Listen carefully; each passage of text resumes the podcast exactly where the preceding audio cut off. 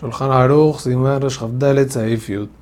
Una persona que ve casas de Yehudim habitadas después de la destrucción del Beit Hamikdash, y estamos hablando de Eretz Israel, generalmente eran casas de personas ricas que lograron quedarse. Tiene que bendecir Baruch Atah Hashem, Nokea Matziv Gevul Almanah.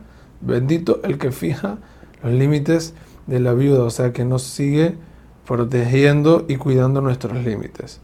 El que ve las casas destruidas dice Baruch Dayan Ahemet, igual como un fallecimiento. Hay quienes interpretan esta verajá solo en la época de la destrucción del segundo Beit Hamikdash, pero hoy en día ya no aplica esa verajá, porque no son las mismas casas. Sin embargo, hay quienes dicen que aplica también hoy en día en caso que siempre estuvieron habitadas por Yehudim.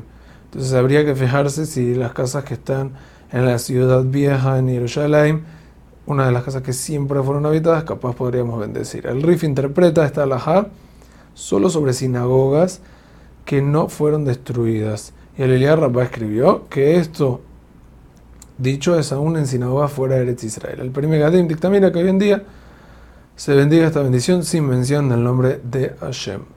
Hazak Ubaruj.